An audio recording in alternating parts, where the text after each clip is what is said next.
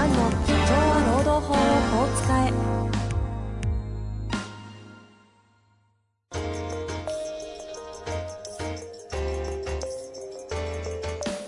法律の下で展開されるビジネスの世界。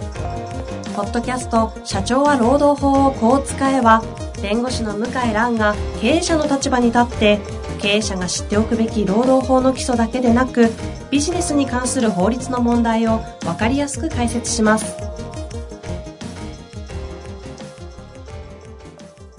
にちは、遠藤和樹です。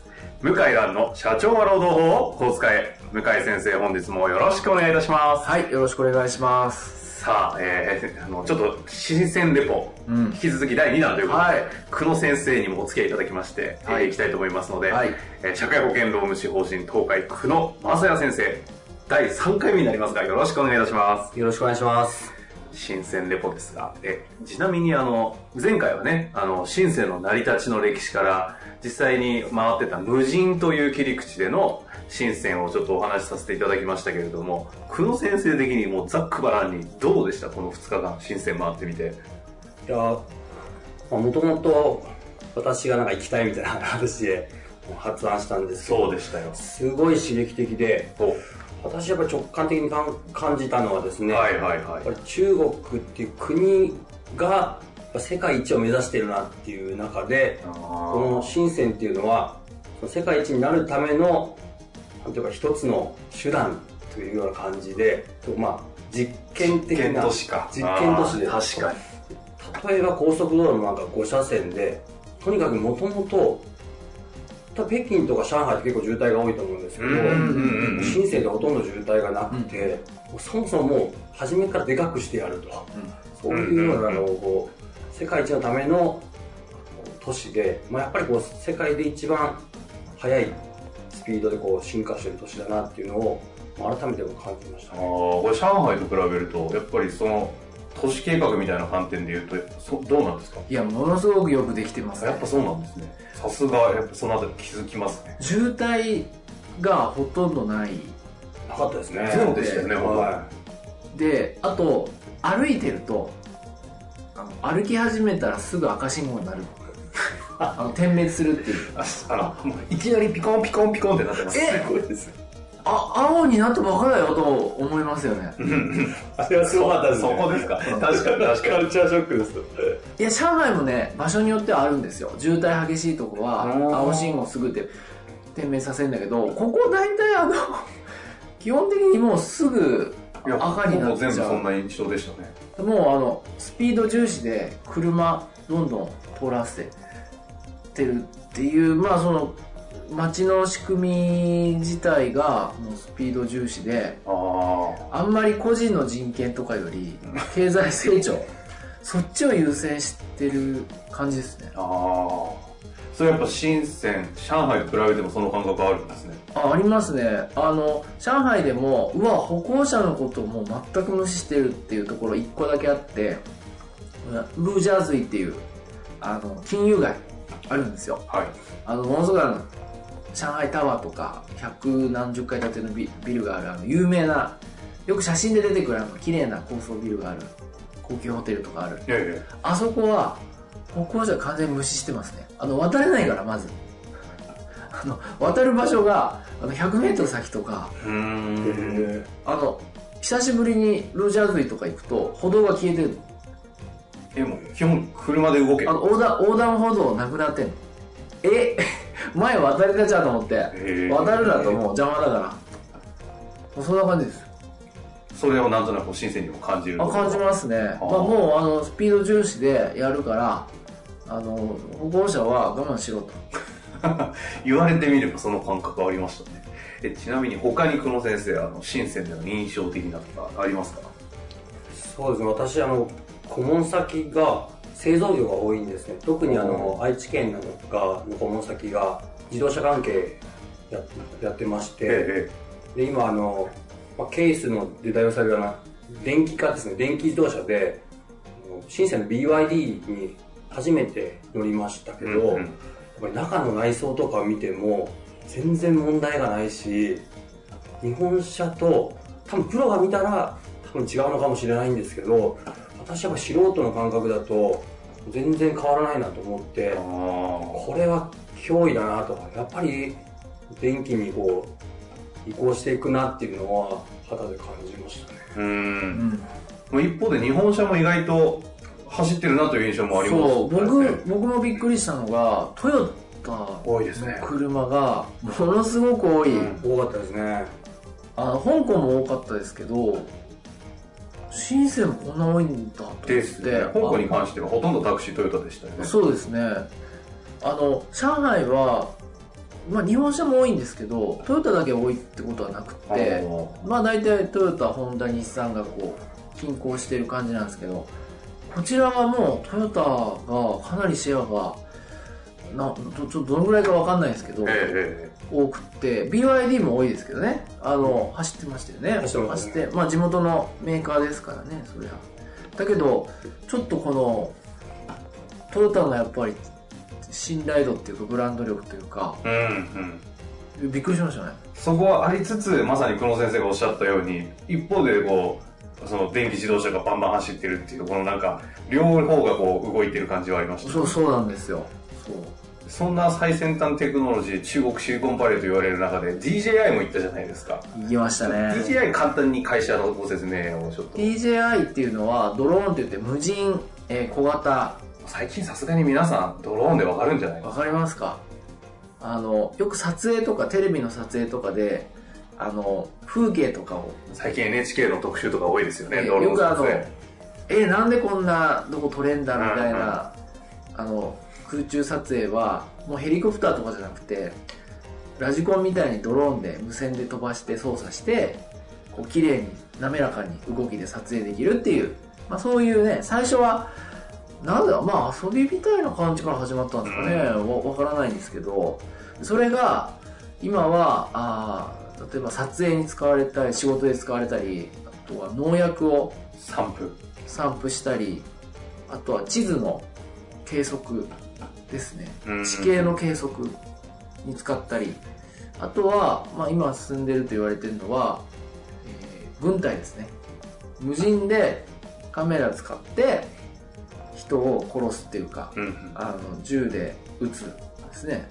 攻撃される恐れないですから。はいはい前は飛行機飛ばしてジェット機あのこう攻撃してましたけど今はそういうしあのことをする必要なくて遠隔でドローン飛ばしてあのなんですかあの銃で撃つっていう、まあ、そういう話は聞きますよね。その DJI という中国の会社が今ドローンのシェアが70% 70%のあれ本社に行ったんですか？本社じゃないんですね。本社じゃないんですか？あのショールームというか。ああはい。は見せていただいい、ていただいて、向井先生の通訳のもとにいろいろ 我々ははい、聞かせていただきましたけど。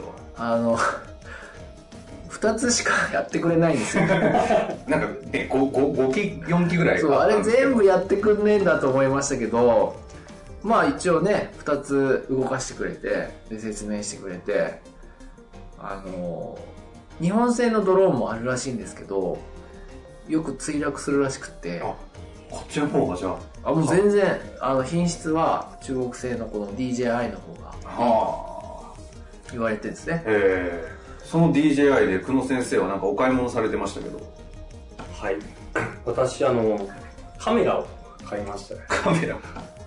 それこそ実は遠藤さんも買いました。ね ちょっとあの設定に時間がかかりすぎてやべえなみたいなちょっと目的を果たせない単なる買い物になってしまうぞと思いながらねハラハラしてましたけどあれはすごくないですか？なんか実際買ってみてですけどはい。あの iPhone とガジェットがあの手持ちで片手で持てるぐらいのちっちゃいところに iPhone と接続してあの例えば向井先生をインターフェースで顔を押さえるとずっと追いかけてくれたりみたいなことをしてくれるんですけどどうすかね？機能的に超微妙じゃないですか？そうですね。あの結構追跡機能で追いかけてくれるのはいいんですけどズームとかできないので自分が走っていかなきゃいけないとか。いろいろ問題はあるんですけどやっぱり発想で言うとすごいいなとは思いますね。けどやっぱりさっき向井先生が言ったようにスピード速いって話がそれでよくこれで一旦市場に出しちゃったよなみたいなところで一旦出してるんですよね。でアプリも全部連動しててアプリとかひどいんですよ。撮った映像全部アップできてみんなでシェアできるみたいなのも全部敷いてるんでインフラ整ってるんですけどたその物体のデバイスの機能が日本だったら多分30点とかで多分ねうん。出してる感じですよね、うん。でもあれで多分実験ぐるぐるやってさっきの無人店無人店舗じゃないですけどそういうスタンスでやってるこのなんていうんですかこの深センのスピードを考えるとちょっとまあ驚異的だなという感じはしましたけどね。そうですね。だまあ間違ったら直せばいいやっていう感じですね。本当そんな感じですね。そう日本人はちょっとね、まず間違い許されないじゃないですか、いや本当そうですよね。うどんどん良くなっていきそうな感じはしましたね、昨日も。ん、だもうああでで現時点においてもドローンなんか性能で及ばないのにもっと試行錯誤したりしされたらちょっと怖いですよね。確かにねそうですよね。ドローンもきっと結構ひどい状態でいきなり出したりして今あそこまで行ってるんでしょうね。そう。いやあのやっぱすごいなと思いましたね。ハードの面でもうん。どんどん中国企業良くなってハードも行ったじゃないですか。はい。会社名何でしたっけ？シャオミ。シャオミねあの北京の会社ですけど深センのそのショールームっていうかね、はい。行きましたけどシャオミも最初はバカにされてて、へえうん、あの iPhone のパクリだとかねそっくりのもの出したんですよ。6年前かなもう行った店舗なんてアップルストアみたいな感じのそアップルかなってぐらいの感じでしたよね。う。なんだけどであのやっぱりこう値段安めに売るんですけどでこうブランド力も当時はちょっとバカにされる中国ではへああなんかシャオミなんか持ってみたえいな、なんだけどだんだん進化してきて今はまあ高性能の機種も出すしあと家電にこう進出してきて、うん自分では作らないんですけどあのいろんな会社に作ってもらってでスマホ経由で家電を操作するっていう、まあ、IoT ですね。あれを今急速に進めていてでまあ、家にいたらエアコンとか、まあ、その電気とかルンバみたいなのもありますルンバもありましたね。あれもスマホで全部コントロールできるっていうふうな、まあ、そういう経済圏を作ろうとあそういうことだったんですね。していて、はいでインドとかだとシャオミ今1位か2位かな。あシェア。シェアは。あそんな伸びてる。だって値段が3分 iPhone に比べて。そうそうえ？3分の1どころじゃないか。サブネ上じゃない。日本円で一番安いのは日本円で2万円ぐらいででしたよねけ？ど、僕が触って何も困らない感じで別にねあのお遅いとかそんな感じしなかったですなかったですなかったです。えこれでいいんじゃないのっていうなあの品質で。うっかりちょっと向井先生乗り換えようかなみたいな話そうそうそう。えこれだったら別に iPhone じゃなくてもいいんじゃないのって思いましたよね。ですよね。ええ。いやまあ深センとにかく回りまくってきましたけどそんなところでしたっけ？あと電気街行ったんですね。電気街。電気街。は何かありますか？もうなんか思ったこと喋れみたいになってますけど 電気街ね。秋葉原のなんすか？100倍ぐらいの規模です僕から回ったスペースっておそらく10分の1ぐらいでですすよね。そのぐらいしかちらっと言ってないんですけどあれ1日かかっても回りきれないかもしれないですね。回りきったところであのなんかマニアックすぎてい1店舗があるなんか特化特化した部品みたいな感じじゃないですか。ディスプレイ店とか。そうどっかのよくわかんないなんか基板店とかねそう。なんか凄まじかったですけど。あれもでも不思議ですよね。インターネットの時代なのにああいうアナログないやねほんと確か小売店舗が存在してるっていうのはねびっくりにいでやですね。今あの深センに行ったらデザインあのアイディアと設計図があれば作ってくれるっていう場所だって言われてますよあね、ああ、なるほど。うん、あのいろんな業者がこう組み立てとかはいはい。してくれるんで、部品とか全部揃ってるからベンチャー企業は育ちやすいって言われてますよね。あうん。アッセンブリそうですね。都市ですね都市ですよね。まあそんな形で深セン回っていきましたけど、はい。ポインキーワード的にはどうですか？さっきなんかスピードって話とやっぱ世界一みたいな話はねありましたけど。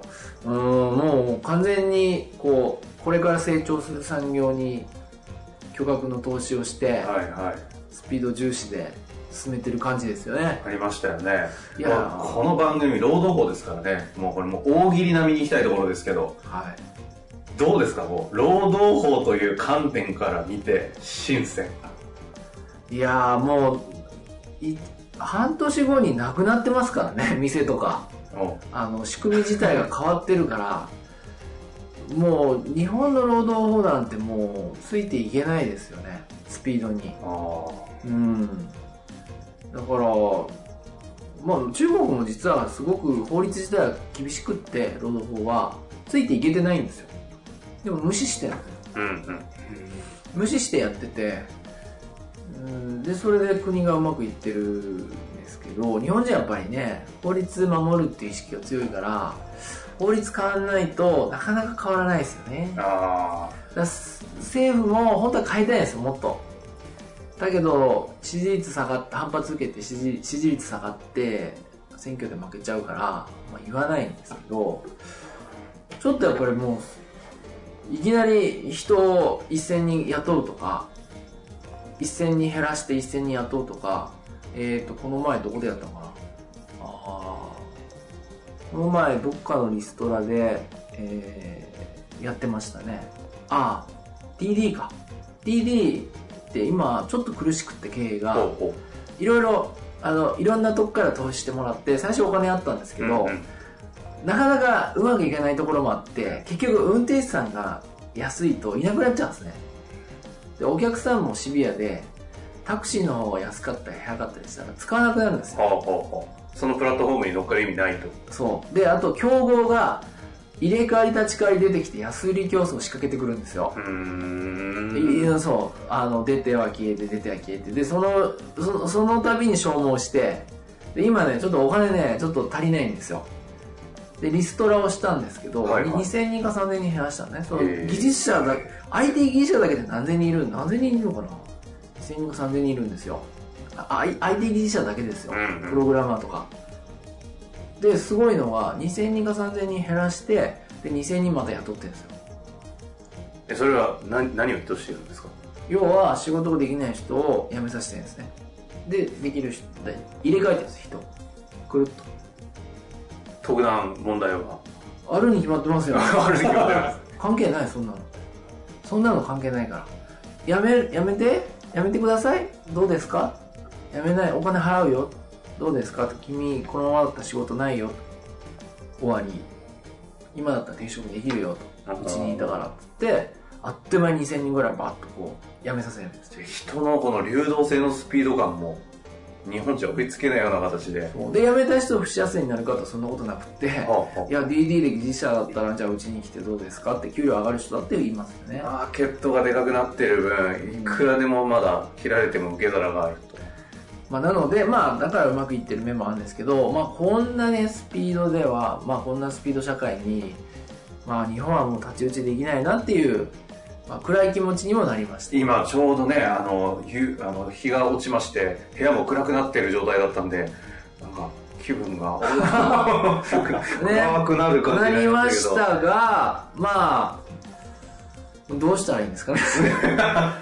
いやでも現実をね今回あのファクトベースであのレポをするということですので無理くりポジティブに持っていく必要もなく結構実態としてやっぱ中国の勢いすごいぞということで一ついいんじゃないですかねそうですね。ですからまあ労働法の枠だけで考えててももうダメだなっていうのはすごく感じましたよね。えいやそうですよね、えまあ、新鮮レポやってまいりましたが久野先生あの、はい。向井先生がここまでね考えてるっていろいろ吸収してんだなというのが圧巻でしたけどいかがでしたか？そうですね。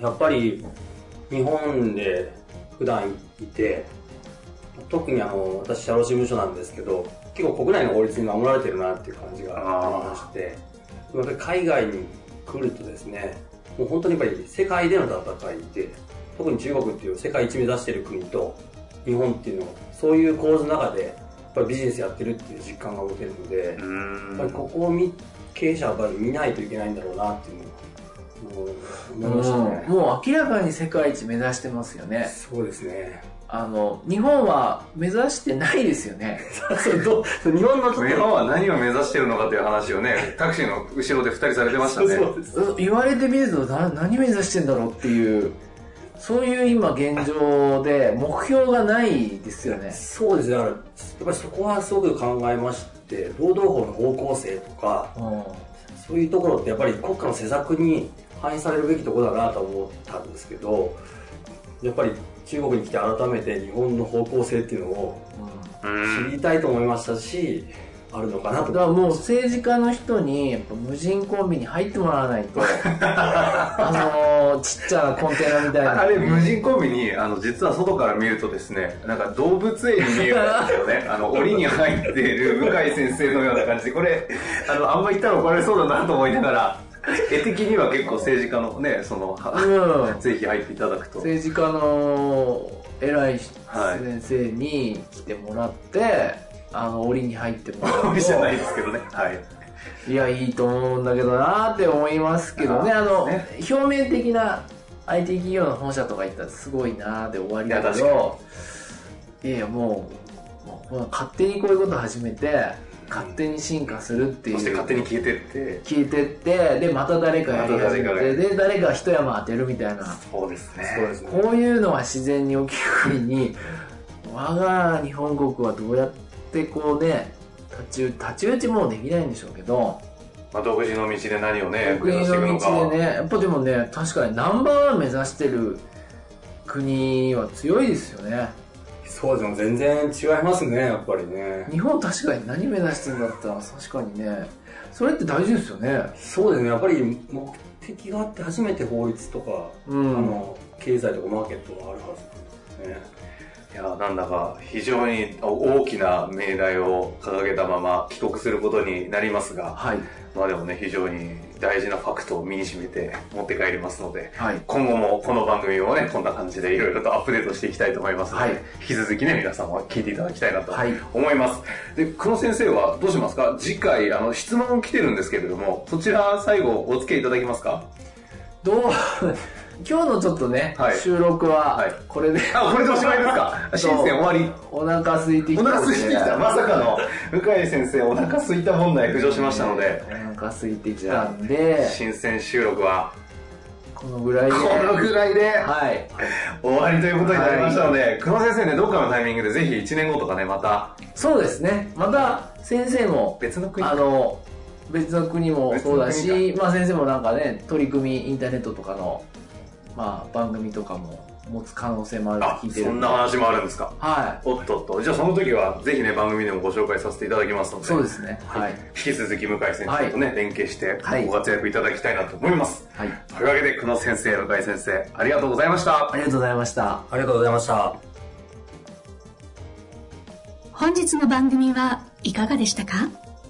番組では向井蘭への質問を受け付けております。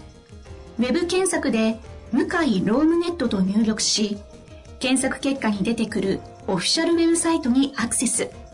その中のポッドキャストのバナーから質問フォームにご入力ください。たくさんのご応募お待ちしております。